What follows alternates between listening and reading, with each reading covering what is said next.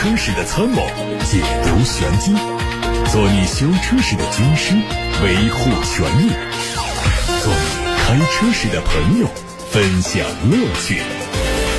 调频九二七，傍晚六点半，董涛说车，只和车友在一起。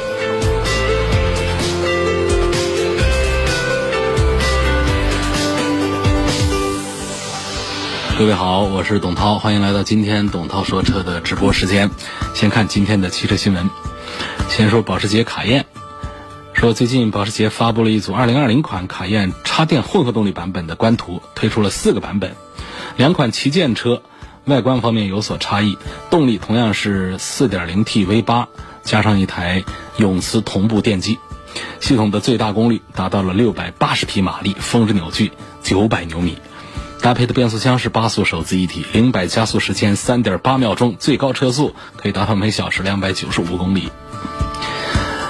外媒曝光了林肯旗下的七座中大型 SUV 飞行家的插电式混合动力版本的动力参数。外媒说，飞行家插电混动版将会用三点零升的 V 六双涡轮增压发动机加电动机组成，最大功率。超出了此前报道的四百五十七匹，达到了五百匹马力之高，而燃油版的最大功率是只有四百匹马力。宝马官方宣布，全新一代三三零 E 轿车很快就会在全球范围内推向市场。三三零 E 旅行版会在二零二零年年中推出，将成为宝马历史上第一款插电式混合动力旅行车。作为一款插电式混动，这款车的最核心亮点是 2.0T 加电动机插电式混合动力单元。2.0T 发动机和国内的325一样，最大功率184匹，而它的电动机呢，最大功率是一百一十三匹，综合最大功率两百五十二匹马力。它用的是十二千瓦时的锂离子高压电池，使新车在 NEDC 工况下的纯电动续航里程达到了六十到六十六公里，比上一代提升了至少一半以上。这个车的电池组安放在后排座位的下方，汽车的油箱是安装在后桥的上方，所以对后备箱的空间还是会有一定的影响。新款的美版奥德赛在美国时间八月十三号开始销售，最大的亮点是增加了十 AT 的变速箱，十速的自动变速器。值得注意的是。国产奥德赛源自日版车型，美版奥德赛呢是本田为北美市场重新开发的，所以它的尺寸更大。美版和日版可以说是完全不同的两款车。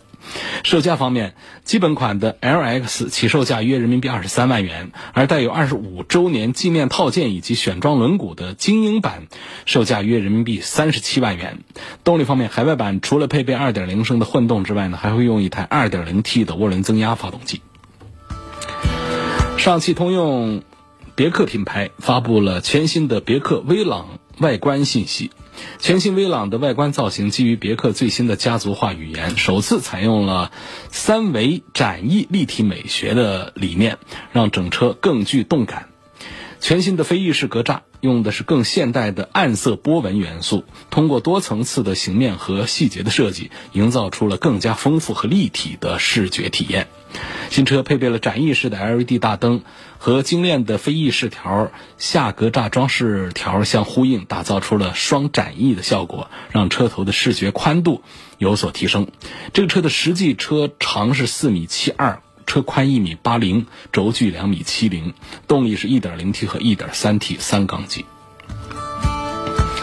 有媒体从合创官方获得了它的第一款 SUV 车型的内饰设计图，它会在广汽智联新能源汽车产业园来进行量产，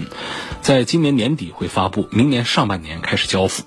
新车的内饰设计非常的简洁，银色和碧青双色装饰条贯穿在整个中控台的区域，采用了不对称的设计的三连屏，非常吸引眼球。图中看到新车的仪表盘、中控屏、空调控制区域全部都是液晶屏设计，但是中央扶手箱这儿还保留了实体按钮。新车的多功能方向盘采用的是双幅设计，配色采用的是银色和黑色布局。座椅是非常具有运动感觉的，采用了一体式的布局。再看荣威，官方的消息说，上汽荣威 RX5 Max 将于八月十六号开始预售。它的定位介于荣威 RX5 和 RX8 之间。内饰配的是十四点三英寸的两点五 D 的四曲面大屏。荣威 MAX 采用的是荣威最新的家族化设计语言，前脸是悬浮式的一种格栅设计，和两侧的矩阵式大灯连接。同时，引擎盖上的线条是让车头非常具有力量感。荣威官方的消息说，新车会提供五 G 蓝、聚变红、暗质黑、纳米白、引力棕、超星金等六种颜色，非常让人难以记忆啊，记不住。只记住了蓝色、红色、黑色、白色、棕色和金色，但是呢，它给每一种颜色前面都加上了非常这个让人难以理解的、难懂难记的这样的一些形容。轮胎的尺寸包括了十八寸和十九寸两种，动力是一点五 T 上汽蓝芯三零零 TGI 发动机，它的最大功率超过了一百七十匹。变速箱让人还比较放心，是六速的手自一体，但是 2.0T 的车型呢，用的就是六速的湿式双离合。比亚迪官方的消息说，全新的秦 EV 会在八月十九号首发。新车作为比亚迪 BNA 架构下 E 平台的全新车型，不仅采用了动感龙颜设计，还有科技感十足的内饰。它的 NEDC 续航是四百二十一公里。动力方面，最大功率为一百千瓦时的电动机。而百公里的能耗呢，只有十二点九，并且采用了能量密度为一百六十瓦时每公斤的三元锂电池，配备智能电池温控系统，还有电池安全智能管理系统以及高压智能断电保护系统。长城汽车传出消息说，长城炮系的皮卡将于八月十八号开启预售，并且将在九月份上市。这次。即将开启预售的车型只包括了配备多连杆独立后悬挂的民用版本，预计包括了三个车型。长城炮采用了全新的设计语言，整体风格非常硬朗，厚重的车头高耸，配备了梯形的大尺寸的前格栅，还有犀利的多边形的前大灯组。格栅内部悬挂了全新的炮品牌的专属 logo，样式非常的独特。侧面前后隆起的轮眉搭配大尺寸的轮毂，看上去还是非常的威武力量。来看今天大家提出的买车选车问题有哪些有意思的？先看八六八六六六六六热线电话上尤先生他说：“我看中了大众途观和本田的 URV，个人比较注重后期的维护保养、舒适度和油耗。我的预算是二十五万元，呃，问这个应该怎么来买？呃，首先 URV 呢比途观 L 还是要宽大、要舒适，包括隔音降噪方面做的都是要更好一些。所以你是从这个舒适度和维修保养这方面来讲的话呢，那应该是本田。”啊，应该是本田，应该是 URV 没错了，嗯，这是很明显的一个。然后这个预算二十五万这个价位的事儿呢，也值得一说。就为什么呢？就是如果我们来买那个途观 L 的话呢，实在没必要预算二十五万。啊，现在它优惠完了之后呢，就是呃买它的这个性价比比较高的这个二点零的二点零 T 的这个低功率版本的话呢，就是不到二十万啊就能买到。所以呢，有二十五万这样的预算的话呢，还是应该买这个规格更高一点的这个本田的 URV 这款产品的。看完了八六八六六六六六之后呢，再来看来自董涛说车微信公众号的留言提问。有位网友问到：大众的辉昂是否值得入手？呃，这个还得普及一下常识，这不是 A 六。你说 A 六的话，大家都知道是个什么车？就是辉昂，辉昂这是这个上汽大众生产的一款。大轿子车，什么叫大轿子车呢？它的这个一般我们常说上汽大众生产的一个车叫帕萨特啊，一说都知道，这是一个呃 B 级轿车、中级轿车，呃，这个商务用的比较多，包括很多城市啊，呃，这个神州专车啊干什么的，出租车都喜欢用这个帕萨特，就跑网约车啊，这这这是非常划算的。然后很多家庭也是也在买它，很多单位也喜欢用它来办公。帕萨特这个老品牌，呃，这个确实是。呃，非常有市场号召力，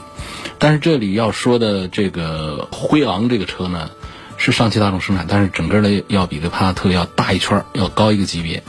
嗯，它是属于 C 级车。刚才说 B 级车、B 级车、中级车啊，这个帕萨特是 B 级车、中型车。那么这个辉昂呢，就属于是 C 型车，啊，可以叫大型车了。呃，这个车的价格呢，其实没有比这个 途观贵多少。没贵多少，因为现在优惠完了就是二十几万的车，但是实际上这车呢比帕萨特是要好很多的，不仅仅是空间上，包括这个配置啊、做工啊、设计啊各个方面都要更好。那这要细说的话呢，实际上辉昂呢就是老一代、上一代的奥迪 A 六，啊，是拿着上一代的奥迪 A 六的整个全平台的这个研发的体系过来，在上汽大众这儿做的生产，那挂的是一个大众的 logo。所以说，基本上如果我们来跟这一代的这个最新款的 A 六来做对比的话，就等于是半价来买它了，因为它用的 2.0T 发动机的高功率呢，对应到这个 A 六上的话，这车是得卖四十万的，啊，四十万的 A 六，这个车呢优惠完了卖二十几万，那那接近于半价来买一个 A 六。不过呢，它是上一代的老一代的 A 六，所以总体上我还是比较推荐，可以考虑买这个。呃，大众的辉昂，但是呢，我又有两个提示，就是它性价比是很好，但有两个提示一定是注意。第一呢，就是辉昂的销售情况很很糟糕，啊，所以它的保值啊这些方面都不大好，它卖的比较差。大家还是说消费一个 C 级车，大家还是不大认可一个大众的标，啊，消费一个 B 级车，那帕萨特那是，啊，那很牛的，但是消费到 C 级车的用户群体，那他们还是比较讲究品牌的。所以这个地方呢，本身现在的奥迪 A 六啊，什么 E 级啊，奔驰 E 级啊，宝马的五系这些卖的本身也不贵，所以这个 A 六啊，还是呃成为这个消费 C 级车的这些呃喜欢这个大众家族、大众奥迪家族的人的话，消费一个 C 级车还是会首先考虑奥迪 A 六。这是辉昂卖的不好，所以这是我第一点要提示。我说它性价比很好，但是有两个要提示：第一个就是它的还是销量太少；第二个呢就是。上汽大众呢是上汽大众生产，是和老一代的 A 六是这个共享平台，但是呢，上汽大众有上汽大众自家的这个零部件的一个供应和采购的体系，那么一汽大众的这个奥迪呢有自己的一套体系，他们之间的很多体系呢。这个还是包括一些这个质量控制和管理体系还是有差异，所以我们不能简单的把它就直截了当、粗暴的说这就是老一代的 A 六，只是标不一样，那其他地方还是有一些区别，不然的话怎么就，呃卖的不好，然后还卖的特便宜呢？它厂家的原来的定价还是定的挺，呃挺硬气的，就直接跟 A 六，呃区别有个几小几万块钱。嗯，但是呢，到后来就卖的不好的话呢，优惠一下来的话，这和 A 六之间的价格和档次的差距啊，就已经有了。所以我首先肯定这个上汽大众的辉昂，它的性价比还是很不错的。但是呢，在考虑买的朋友呢，呃面前呢，我还是要强调这两点：它卖的不好啊。第二个呢，它实际品质跟 A 六还是有区别。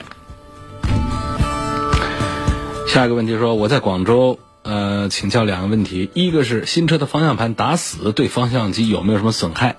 这个我得强调一下，方向机打能不能打死？能打死，但是呢，不要长时间打死。什么叫长时间打死？实际上也没谁说，呃，也没厂家规定说几秒就是打死。我觉得数到三吧，打死不不超过三，一二三，不超过三秒钟。但是这这个其实啊，说出来就很可笑，是谁规定的三秒啊？这谁谁说三秒钟是一个坎儿啊？其实就是一种心理上的感觉吧，就是打到死碰一下，然后就还是得回一点儿，因为憋死了之后呢，这个方向机啊，现在不管是这个全电动的还是这种液液压的，不管哪一种原理下的这个方向助力啊，它都是怕那种直接顶死的这种极限状态，这种状态时间长了之后是容易让这个。转向机啊，助力系统啊，出现故障的，缩短它们的寿命的，所以这个避免的办法就是，我们打方向那种挪车的时候，那种要转大弯的时候，低速挪动的时候，打到死打不动了，赶紧回一点，哪怕只回一丁点儿角度，你就让方向机啊，助力系统啊，就有了自己的一个回旋的余地了，这个就可以有效的防止这个助力系统的这个损害。第二个问题，他问这个新车跑了三千多公里，什么时候可以加这个除碳剂？我觉得三千公里就没必要加了，啊，总得跑个大几千公里之后，然后我们再试这个发动机的运行的情况。通常讲呢，现在我们的这个甲醛汽油啊，嗯，还是容易产生胶质和积碳的。那我觉得还是有个几千公里之后，然后每隔个五千公里加一次除碳剂。说我给我妹买一台车，价格十到十二万，合资轿车，希望省油一点，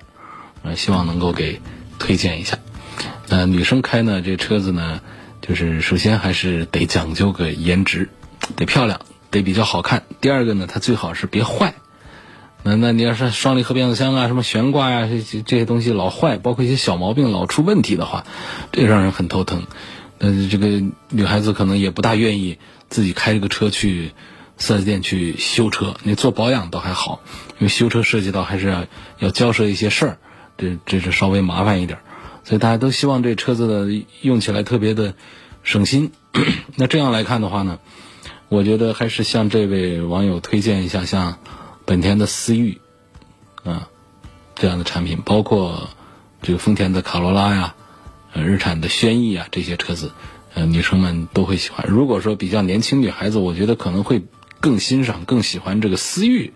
这样的产品。思域它在外形设计上要更加的潮一点啊，时尚一点、潮一点。说我不喜欢日系车。哎，我要大众车，我要这这德系车的话，大众家里有没有？大众家里呢，现在有一个车，嗯，像这个 Polo 的 Plus，这个呢比这个小 Polo 整个大了一圈这个也值得一看啊。这个预算呢也能买到它很不错的这个中高配了。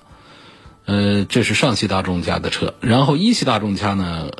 可以可以看一看像那1.6升版本的这个自动挡的高尔夫。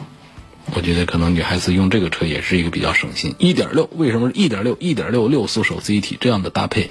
呃，它的毛病少啊，嗯，好用。当然你说我要动力再大一点，它它上面的一点四的，还有这个这个这个低功率的，包括这个它都都有一些。但是呢，如果要买呢，就就是买它的这个呃一点四的去，啊，买一点四的去，一点四 T 的，啊，买它的这个中配的。也就是这么几个车推荐给这位朋友。有个网友说：“我想了解一下关于按揭买车的问题。就提车的时候，我现在已经买了一个品牌的车。据我朋友反映呢，从付完首付，加上其他的费用以及贷款成功之后，最多三个工作日左右都可以提车出 4S 店。为什么我现在不能提车？已经五天了。上周我买车，销售跟我说要两到三个星期，是否正常？所以想了解一下关于 4S 店按揭买车之后提车时间的问题。多少天之内属于正常？第一首先是说这个车有到底说有没有资源？因为有的时候呢，我们买车啊，就是车的资源是在路上，在厂。那么车在途在厂的话呢，我们这边呢，为了节省时间呢，先办按揭啊，先办这些事儿。我估计也有一些这样的情况，就等车来。那如果车已经在店里，我们来办的这种按揭呢，一般来说就是贷款成功，这个银行把钱全部给到四 S 店那一天开始，四 S 店就会把车放给你。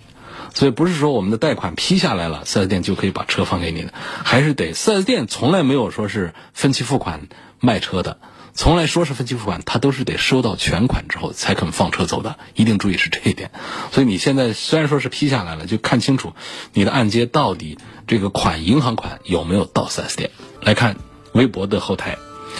有网友说：轿城市轿车有没有必要上四驱？城市轿车的四驱呢，不是为了攀爬，而是为了在一些雨雨雪湿滑天气，它有更好的地面的抓地表现。那事实上呢，像奥迪的 quattro 这样的在 A 四上的这种配置的话呢，我们在雨雪天气是能够有获得感的。否则的话呢，像其他有一些四驱呢，本身就呃不大太管用，呃速度不够快，然后在这个城市里面道路上开的话呢，其实感觉不大，也没有必要来买它的四驱了。倒不是说一定是要要买四驱就一定上奥迪四驱啊！我刚才只是打个比方提到了奥迪 A 四。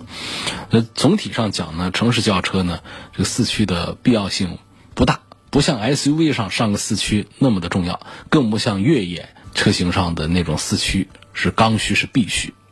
这是城市轿车的四驱话题。另外呢，他想问一下，君威的 GS 二八 T 尊贵型和奥迪 S L 四零时尚版还有新三系对比一下，不考虑品牌因素，值不值得多花几万块钱上奥迪 A 四或者是宝马三系？产品力谁更好？从做工、内饰、后期的保养、驾驶感受来谈一下感受。嗯，这个就是综合讲啊，我觉得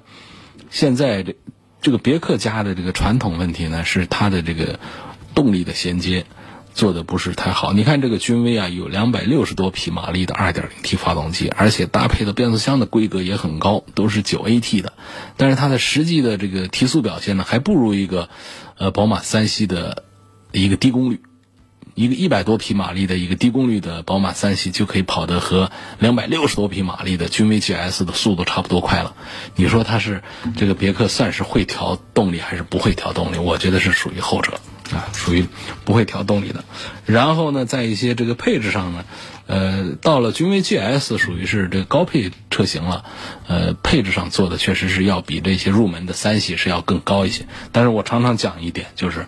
我们何必去追求那些舒适啊，那种让厂家赚钱的那种高配置呢？很多配置我们是闲置不用的，很多配置是鸡肋的，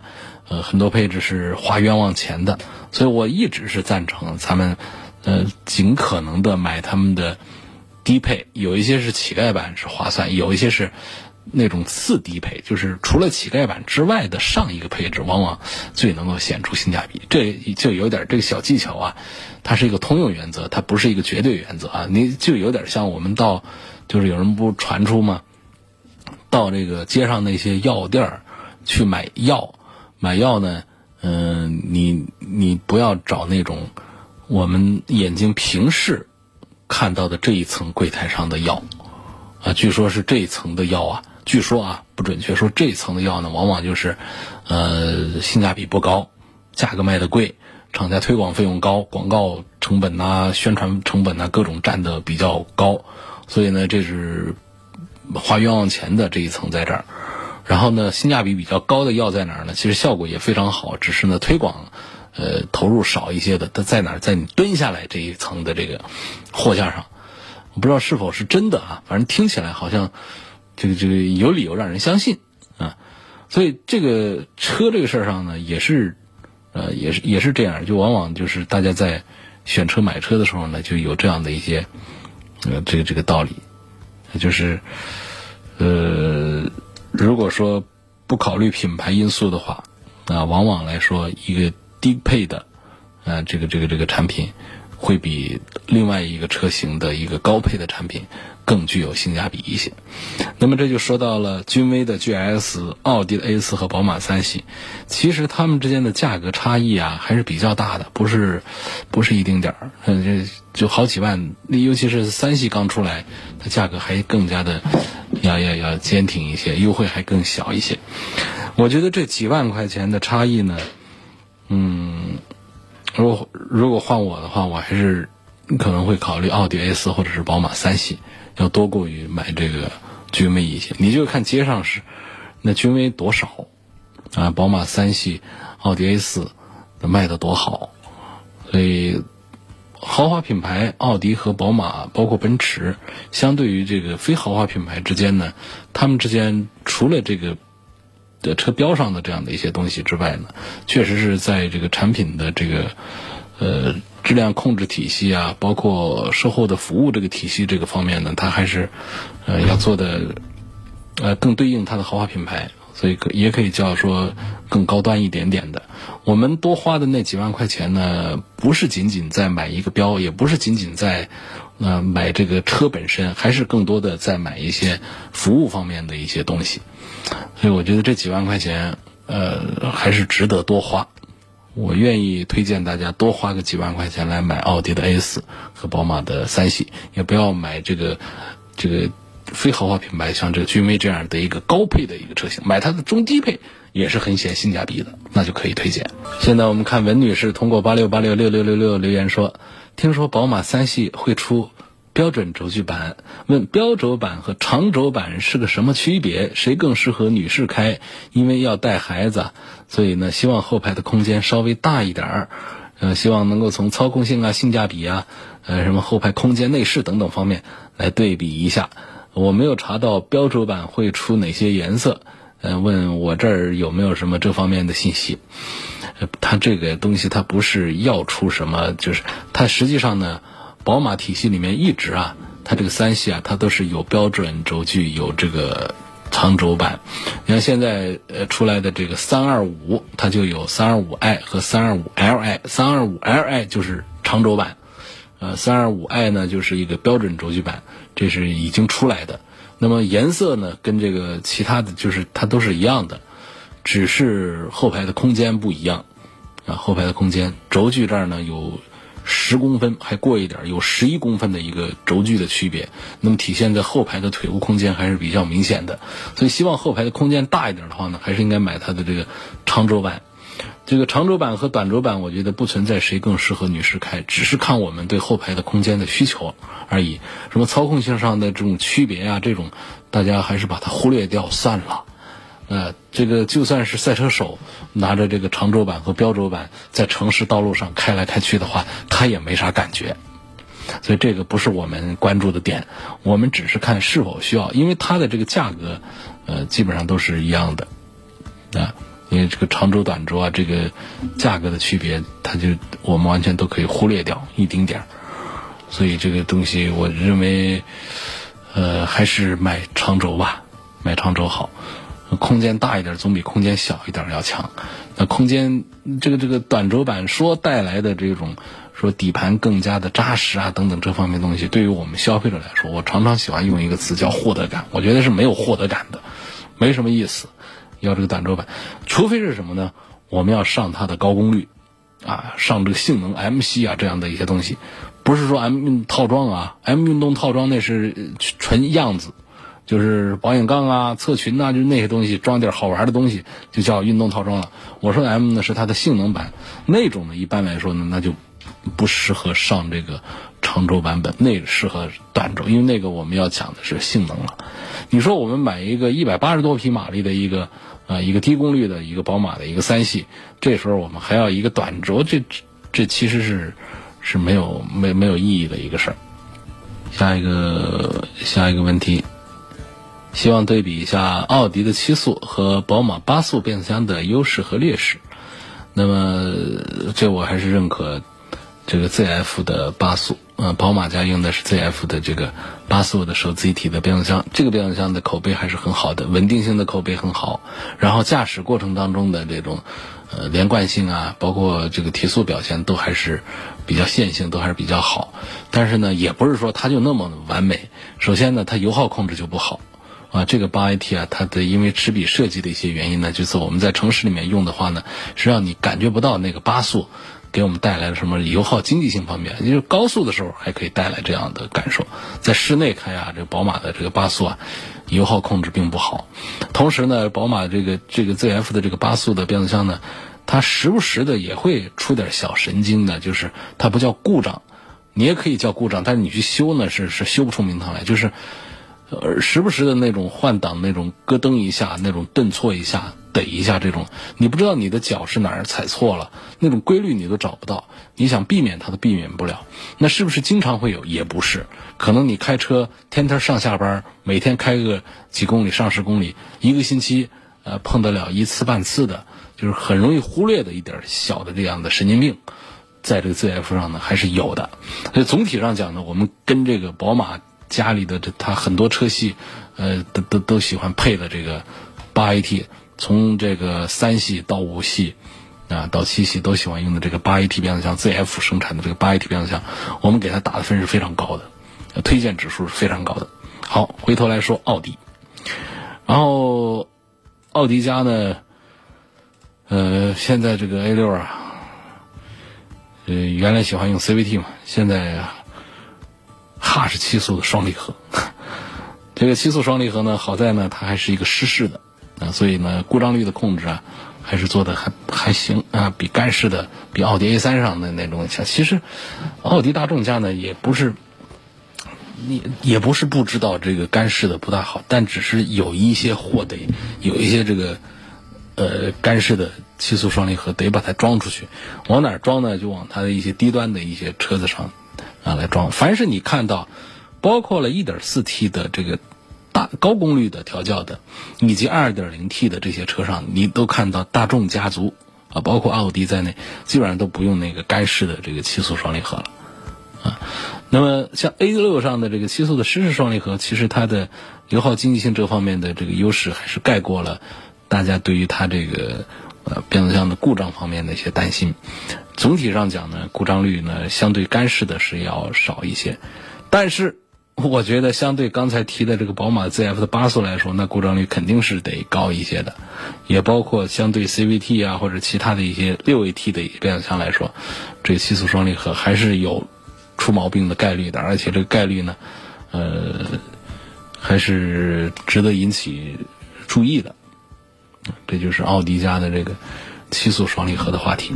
我们就说到这儿了。这个老是有朋友在问那个红旗，说问红旗的 HS 五啊，H 呃什么 HS 七啊这些车，我对这些车真不了解，我就不评价了啊，不评价他们，不了解，真心不了解，不认识，所以我们说别的吧。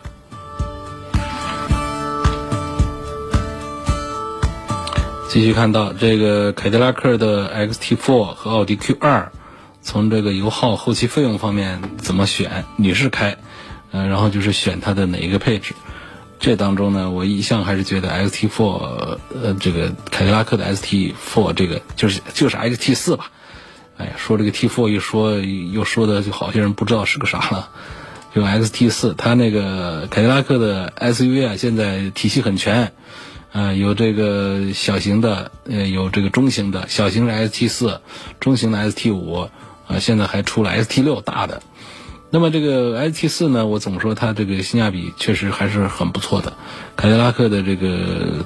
配置啊，各方面包括尺寸呢，都还是呃挺大的。你看同价位，我们拿它来跟这个，应该说跟奥迪家的谁比比较合适啊？是跟这奥迪的 Q 三比，它比 Q 三整个要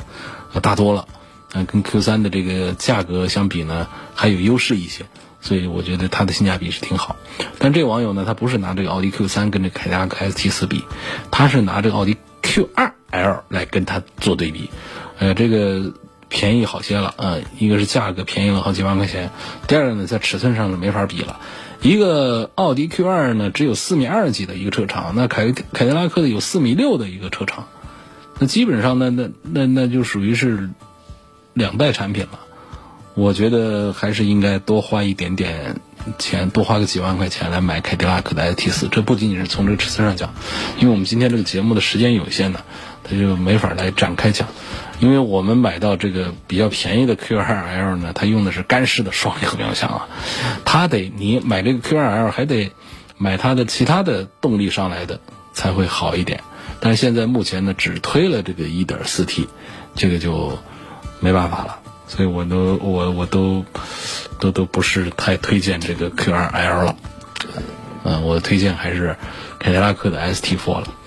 如果啊 Q2L 这个尺寸下，呃，给上个 1.4T 的高功率，然后再上一个七速的湿式的双离合，这个车呢，我会推荐的更多一些。